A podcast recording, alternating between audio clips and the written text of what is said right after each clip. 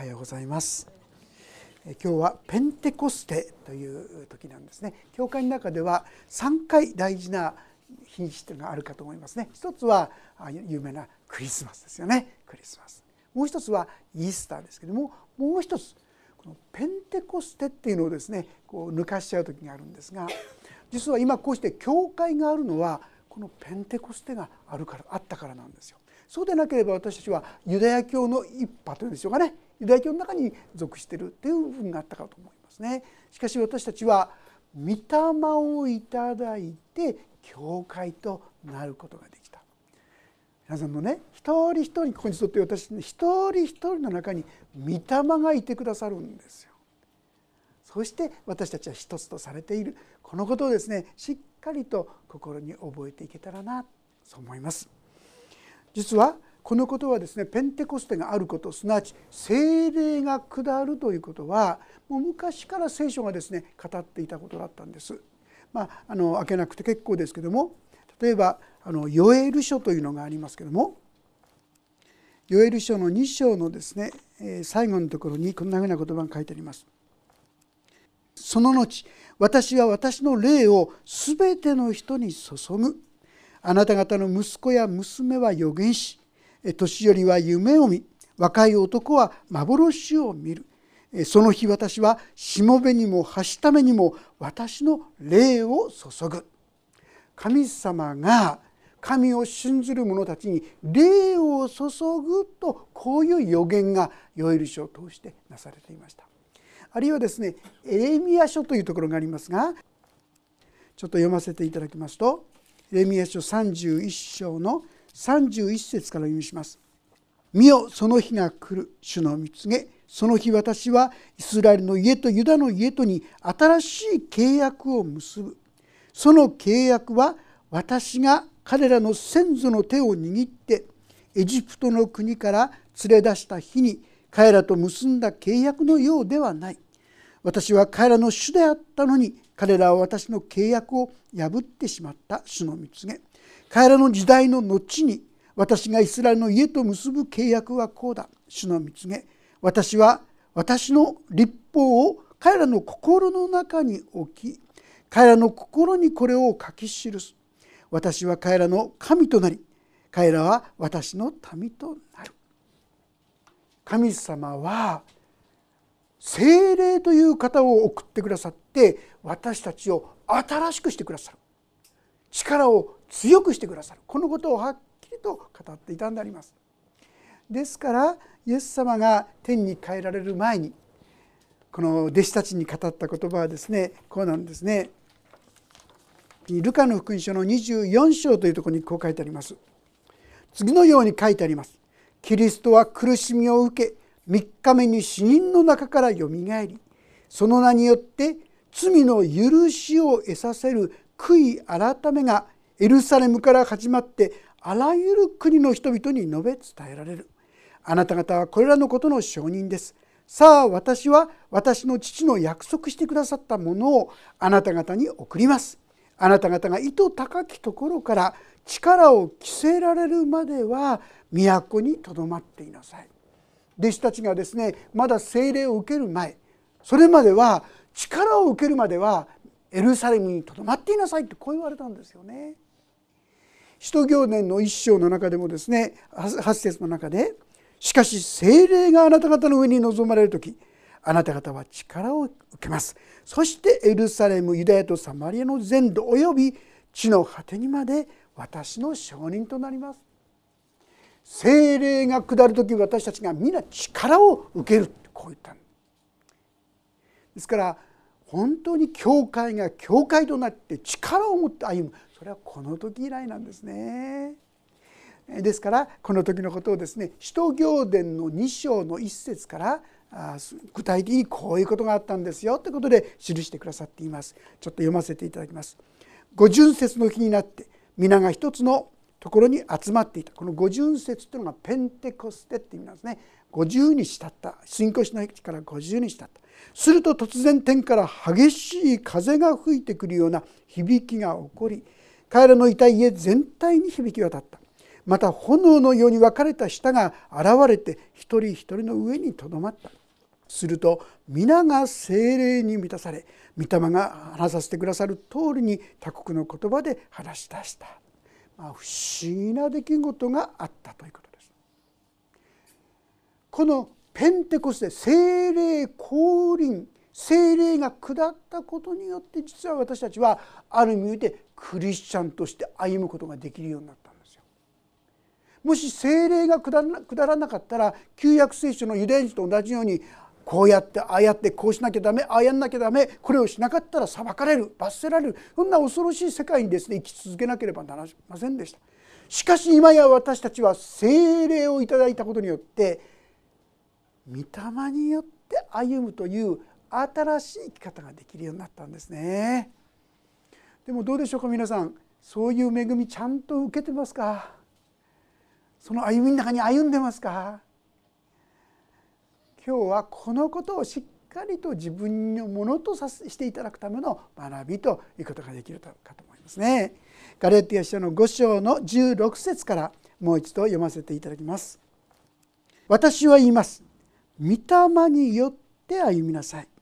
そうすれば決して肉の欲望を満足させるようなことはありません。私たちがクリスチャンがクリスチャンとして歩むためにはですよ御霊によって歩まなければクリスチャンとして歩むことが厳しいです。いつも言いますが御霊によって歩まなければどうなるかって言いますとクリスチャンならではなくてですね苦しいちゃんになっちゃうんですよ。自分の力と自分の頑張りで歩む皆さん決してクリスチャンというのは立派なですね修行を積んでですね立派な人格を持ったそういう人じゃないんですよ。御霊によって新しい命と力をいただいて歩むものなんです。ですから御霊によって歩んでいないならば皆さんは正直ましてクリスチャンになる前とちっとも変わりませんよ。御霊によって歩まなければ肉によって歩んでいるということであってこれはクリスチャンになる前と同じ状態に戻ります。要するに私いつでも御霊によって歩ませていただく時にクリスチャンとして歩むことができる。じゃあクリスチャンとして歩むためにはどうしたらいいんでしょうか第一のことはまずイエス・キリストを自分の罪からの救い主として信じるこれですね。イエス様を信じることなしに聖霊を受けることはないんです。でもイエス様を信じた本当に信じたらその人は罪許されてその人には聖霊が宿ってくださるんですよ。聖霊様に宿っていただくための条件それはイエス様を自分の罪からの救い主として信じることです。自分の罪を認めないとそういう意味では許しも清めもないですよね。確かに自分は罪人だなということを認めてそうしてその救い主としてこのイエス様を信じる。その時に私には精霊が注がれるんです。さあでもね精霊を注がれていても御霊によって歩むとかあるいは精霊を受ける時あなたが力を受けます。ちょっと私にはそんな力がないなとかね。そういうのを感じている方も多いんじゃないかと思いますよ。なぜかって言いますと今ここにありました御霊によって歩んでないからなんです。肉によってこの肉によってっていうのは自分の頑張りとか自分の力で歩んでいますので御霊によって歩んでるのではないためにどうも神様の恵みをあまり味わうことができないこういうことなんですね。ですから今日ご一緒に受け取らせていただきたいことは御霊によって歩む、まあ、これはどうしたらいいかまあ今言ってるその第一はイエス様を信じることでも信じただけじゃなくてこの方にどうしたらいいんでしょうか自らを捧げる委ねるということが必要になります。ローマ人への手紙ローマ人への手紙の12章の1節2節をちょっと挙げてみたいと思いますがこんなふうに書いてありますね。読ませていただきます。ローマ人への手紙12章1節。そういうわけですから兄弟たち私は神の憐れみのゆえにあなた方にお願いします。あなた方の体を神に受け入れられる清い生きた供え物として捧げなさい。それこそあなた方の霊的な礼拝です。この世と調子を合わせてはいけません。いやむしろ神の御心は何かすなわち何が良いことで神に受け入れられ完全であるのかをわきまえ知るために心の一心によって自分を変えなさい。要するに自分を神様に捧げるってことなんです。委ねるってことなんです。でこのことはですねちょっとあちこち開けて申し上げますがコリントの6章のところにはこんなふうに書いてあるんです。ちょっと聞いてください。お読みします。あなた方の体はあなた方のうちに住まれる神から受けた精霊の宮でありあなた方はもはや自分自身のものではないことを知らないのですか？あなた方は代価を払って買い取られたのです。ですから自分の体をもって神の栄光を表しなさい。イエス様はあなたのために身代わりの死を遂げてくれたんです。ですからそしてそれは代価を払ってくださった。罪の代価を払ってくださったってこと。だから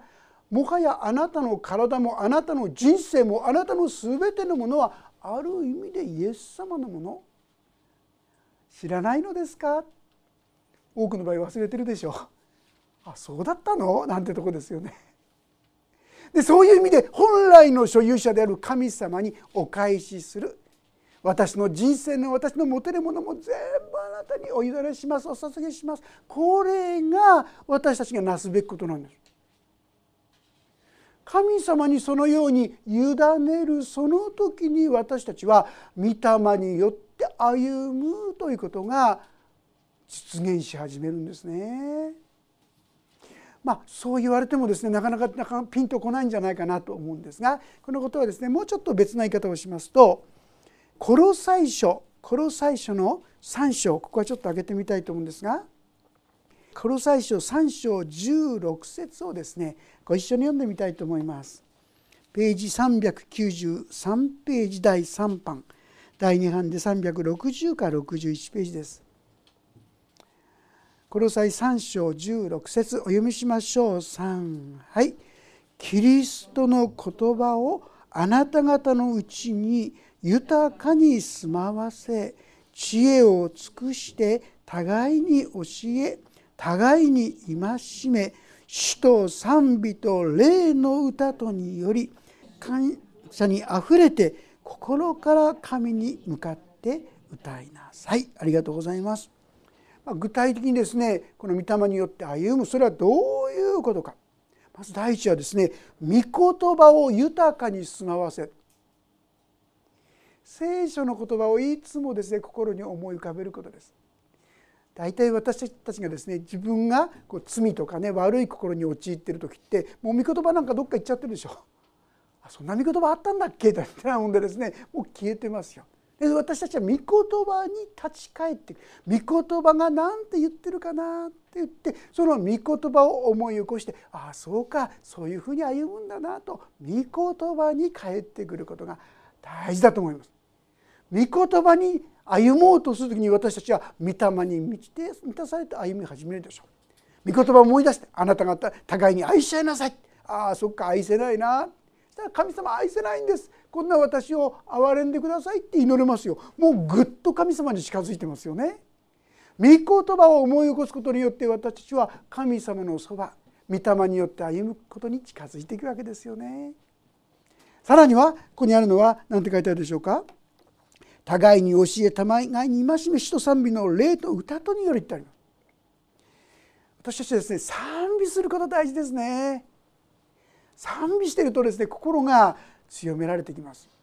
支援の22編というところにはですね神はイスラエルの賛美を住まいとされるって書いてあるんです。皆さん今この礼拝を捧げましたけど賛美どのように歌ってましたか、みんな歌ってからまあ一応歌いましょう なんてですね歌うか心を込めて賛美の意味も考えながら心を込めて歌ってますがこれで皆さん全然違いますよ。心を込めて皆さんがですね賛美をしているとそのすでに賛美の言葉で心がですね満たされてしまうこともあるんですね経験もあるんじゃないですか？もう賛美のこと言葉がですねピタッと心に入ってきて「そうだよそうだよ」っつってですねもう涙があふれてくる。心が喜びに満たされていく。心から賛美をする。まあ賛美はですね礼拝のこう準備体操。なんて思ってちゃダメですね。心を込めて賛美を捧げましょう。あれは私たちがですね御霊に満たされていく歩んでいく。そういう大きな力になると思います。さらにはですねここに「感謝にあふれて」ってありますよね。感謝にあふれて。いかがでしょう？皆さんの口からは感謝がどれくらい出てますか？つぶやきと不平と文句がどれくらい出てますか？これによって随分違いますね。いつも感謝と賛美があふれるところには神様は恵みをもう癒ましに増し加え注ぎ込まざるを得ませんよね。でもいつもつぶやきと不平と文句ばっかり言ってる口心にですねちょっとこの恵みを与えるのがなかなか厳しい面があるかもしれませんね。やっぱりそこにもう一歩神様を見上げてくれたらっていうのがねこんな私です。憐れんでくださいと死の前にへりくだることができたらもう十分ですけども私たちはそのようにして感謝にあふれてこんな私のために死んでくださって愛してくださってありがとうございます。こういう感謝にあふれるものにしていきましょう。この3つのことですね是非忘れないでください皆さん。御言葉をいつも思い起こしましょう。忘れてる時に嫌な時に心が暗くなる時に御言葉を思い起こしましょう。そしてできない時に「ああ神様それができるようにしてください」と言って主にそれを祈りに変えていくわけですよね。あるいは委ねていく。こんな哀れな私を憐れんでくださいって主にお捧げしてまた賛美をする。いつもこの、ね、賛美詩を喜ぶ歌を歌っていきたいと思います。ある一人の人がいましたよ。その人は仕事でとってもですねかないつらつらいことで経験してきたんですがその時ですね自転車に乗りながら涙流しながらですねもう一人悲しくですね自転車こいでたんですね。その時ふとですね一つのことが「主は今生きておられる」これが出てきたんだそうですね。でそれを歌ってる時それでも悲しい涙を流してたんです。でもそのうちに主は生きておられる。そうだ。主がいたんじゃないか。そして主はこんな私をも許して愛してくださってるじゃないか。もうそんなことがですね思い浮かんでくる時に最初はですね悲しくて悲しくて泣いてた涙がですね今度は嬉しい涙に変わっちゃってですね 結局初めから終わりまでずっと泣いてたみたいですけどね。賛美の中にそれは喜びの賛美に変わってった。力になるんですよね。またどんなことでも感謝する。これも力ですよね。私たちは主のよくしてくださったことを何一つ忘れになっておりますすぐ忘れちゃいますよね。思い起こしていつも感謝。そして主がこんな私を許してくださった。こんな私を愛してくださっている。こんな思いにですねなっていく。これが別な言い方すると御霊に導かれて御霊に満たされている時の状態ですよ。こういうことですね日々していく時に私はいつの間にか御霊に満たされて充実したそんな生き方ができてくるのではないかな。御霊に満たされる時に御霊によって歩む時に私たちは変わっていくんです。皆さん自身が変わるんじゃありません。これ間違えないでください。皆さん自身が立派になったんじゃありません。もし皆さんがちょっとでも神様から離れたらもうそういう恵みが消えちゃいますよ。神様と共にいる御霊によって歩んでいる時だけ私たちは良き者となっていくことができるんですよ。ですからいつでもこのような歩みをですね忘れないようにしていきたいそう思うんですね。ガラテヤ書に戻りますけども、まあ、16節の後半そうすれば決して肉の欲望を満足させるようなことはありません。なぜなら肉の願うことは御霊に逆らい御霊は肉に逆らうからです。この2つは互いに対立していてそのためあなた方は自分のしたいと思うことをすることができないのです。もし皆さんがですね肉にやって歩んでいるならば良いことをしようったってできないですよ。なんか良いことしてるとですねちょっと自分嫌になっちゃったりしてねもうこれ以上したくないなんてですね。悪い心になっちゃいますよ。で御霊に満たされているといくらでもこの人が喜んでいくのはいくらでもですねしたいそんな気持ちがますます加わっていくこれは全く別なんです。皆さんは肉に半分肉によって歩んで半分御霊によって歩むこれできないんですよ。御霊によって歩むのか肉によって歩むのかもし肉によって歩んでいくなら肉の思いが皆さんを支配するようになるでしょうその思いはどんな思いですか？ここに書いてありますね。19節。肉の思いは明白であって次のようなものです。不貧困汚れ公職、まあ、性的な悪い思いですよね。私たちはそういったものに非常に影響を受けやすくなります。変なですね。今インターネットでいくらでもそういうところに行けますからね。私たちはそういったものの影響を受けてしまうこともあるでしょう。また偶像礼拝魔術、まあ、これは神に対する罪と言いましょうか。神のお嫌いになること。そして敵意争いそねみ憤り党派心分裂分派妬み。これは人に対する悪ですよね。罪でしょう。私たちは持つ問題の多くは人間関係の問題とよく言いますね。これが肉の思いですよ。そして酩酊遊興、まあ、これはどっちかというと自分の体に対する体を汚すようなものですよね。そういったものになってしまう。もし私たちが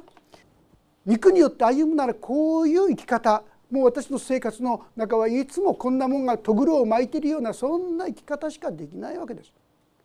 ところが次のところ。しかし御霊の実は愛喜び平安寛容親切善意誠実柔和自制。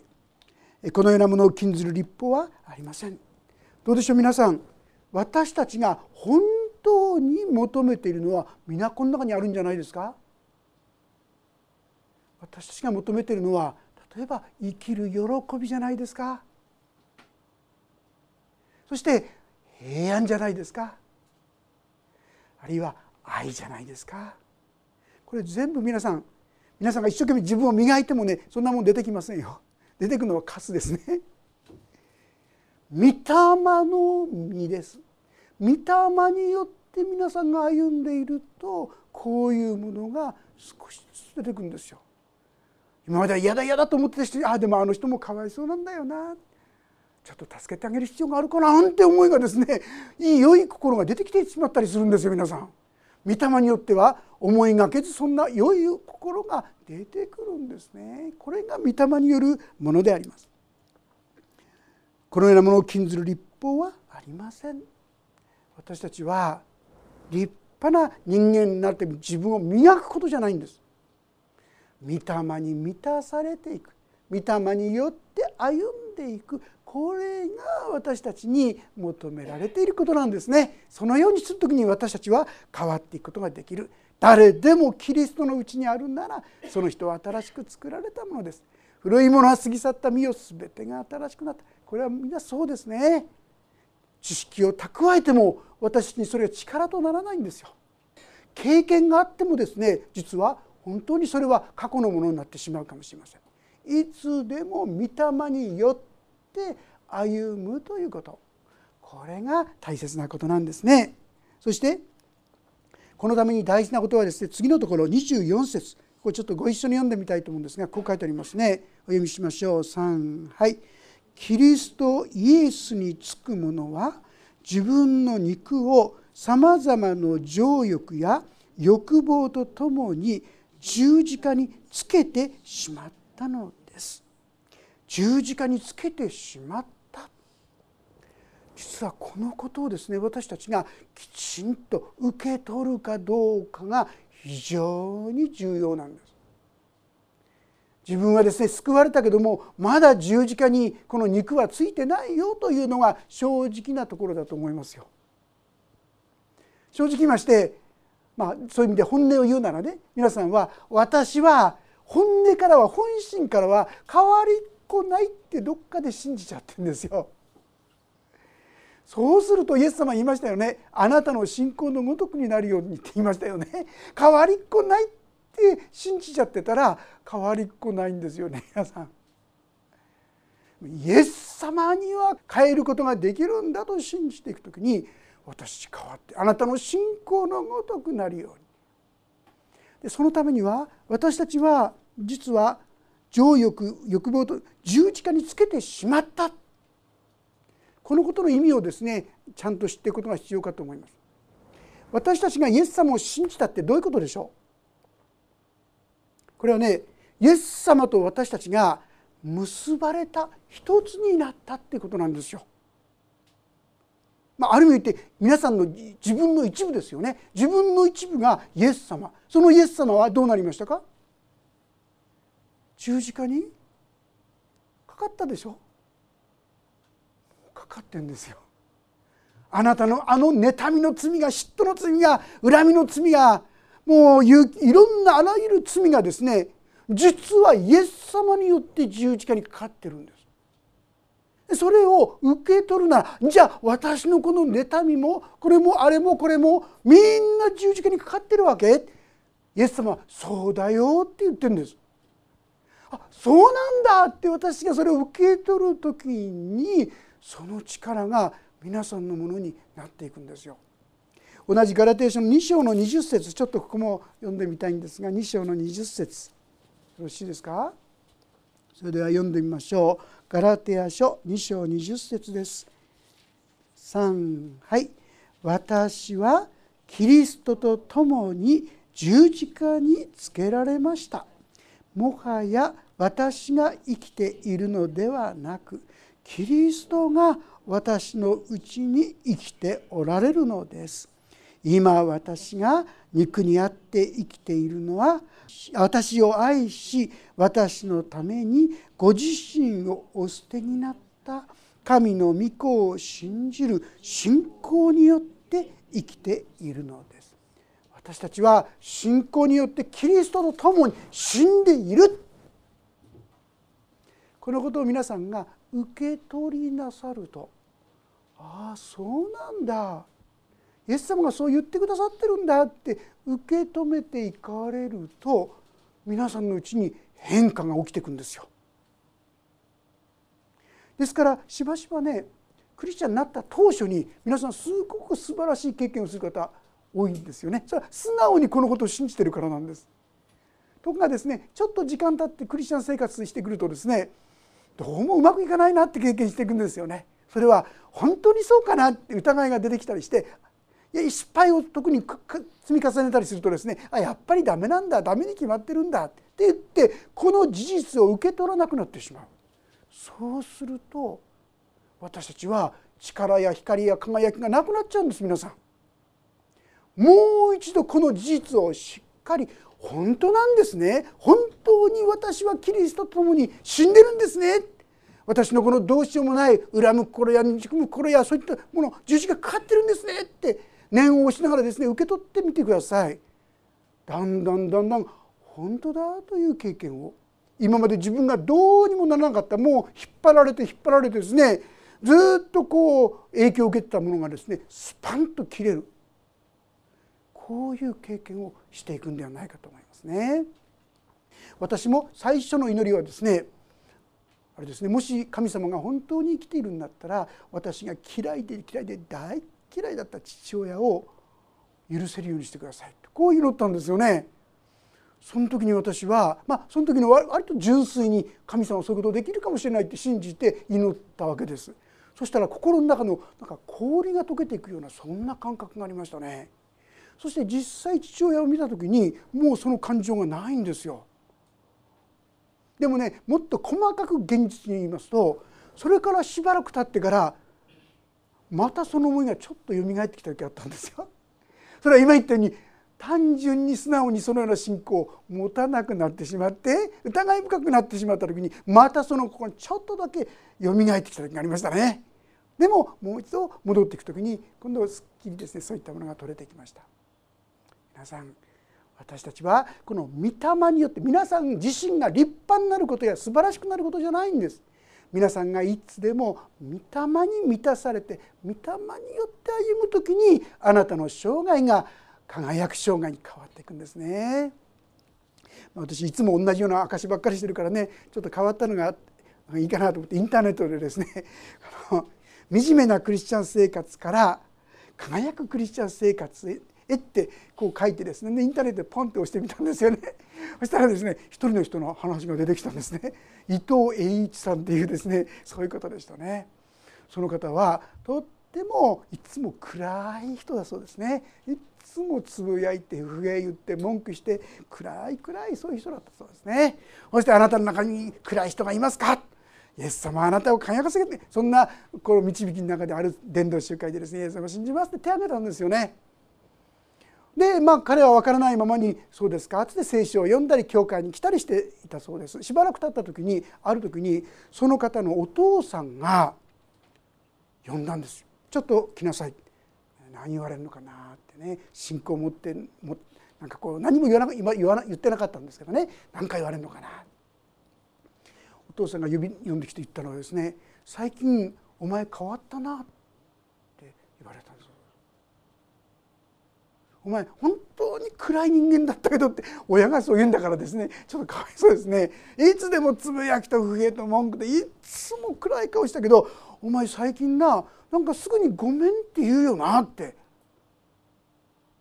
そして雰囲気が明るくなったぞって言われたんだそうです。本人もすごく嬉しくなっちゃってね。まあ彼はそういうことで後にはですね牧師になっていったんですけどねまあ親も家族も言う暗い暗い人間だったんですねでも自分で別に暗いのやめようと思ったわけじゃないんですけどもこの神様のことを信じて素直に歩み始めた時に変化が起こり始めた。でもね一つこれは使い方加えておきましょう精霊によってそういうことで私は変わっていくことできるんですけども自分では分かるかどうかは別問題です。自分ではですね変化がわからないんですというのは無理して頑張ってるわけじゃないから自然なのでわからないんですよ。もうこれも何度かもお話ししていることですけどねその前の教会の方その方は私は変わりたいと思って教会に来たんですって言った人ですよね。だから私に先生変わりたいと思ってきたのにちっとも変わんないんですってね困ったなって私も思いながらですねそれでいろいろ聞いていくとねでもね主人が変わったって言うんです。え？あんた変わったんじゃないの？いや前よりも私はねひどくなってきてるんですよ。ってこう言うんですよね。ほんで私その方実は隣の方に連れられてきたもんですからその方に聞いてみたのあのあの人に自分がちょっとも変わってないんだ。ってこう言ってるんです。どうですか？先生本当にあの人変わっちゃったんですって言うんですね。でも自分では変わってるってこと全然気が付いてない。ただよくですね細かく聞いてみるとなるほどと思います。このご夫婦はですね、まあ、一旦喧嘩するとですね一月は話さない。一月二月話さないってことがですねよくあったそうです。そんなことがあってそんなふうになりたくないからもうすぐにですね神様どうかんなふうにならないようにしてくださいって祈ってたらね主人が変わっちゃったんですよ。主人がね1時間もしないで私のとこにね話平気な顔して話してくんですよって。本当に主人が変わって分かりますよね皆さん。だって祈ってるわけですからね彼女の態度もやっぱり随分違うんじゃないかと思いますよね。私たちは自分で変わったかどうかそういうことで分かりません。ただ御霊に導かれていく時に周りからは確実に変わっていくなって分かるんですよね。でもそのためには御霊によって歩まなきゃダメです。肉によって歩んでたらさっき言いましたクリスチャンとなってもちっとも変わりません。なぜなら自分自身が立派な人間になったんじゃないからです御霊に満たされている時に御霊の支配で悪の支配を肉の支配を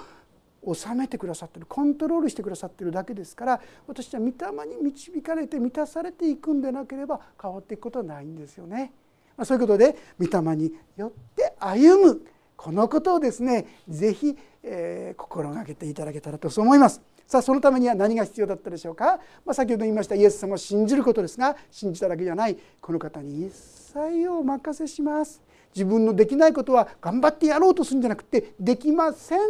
助けてくださいでいいんですね。そのようにしてそのことを委ねて委ねて委ねていく時に変わっていくでしょう。そしてもう一ついつも御言葉を思い起こすようにしましょう。御言葉に合わない時にそれを神様に祈りに変えていってみてください。賛美をしましょ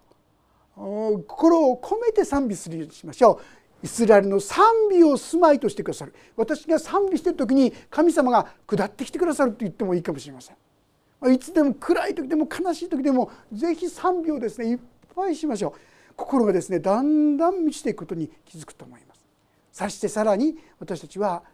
感謝することを忘れないようにしましょうね。いろんな時に感謝を捧げていく。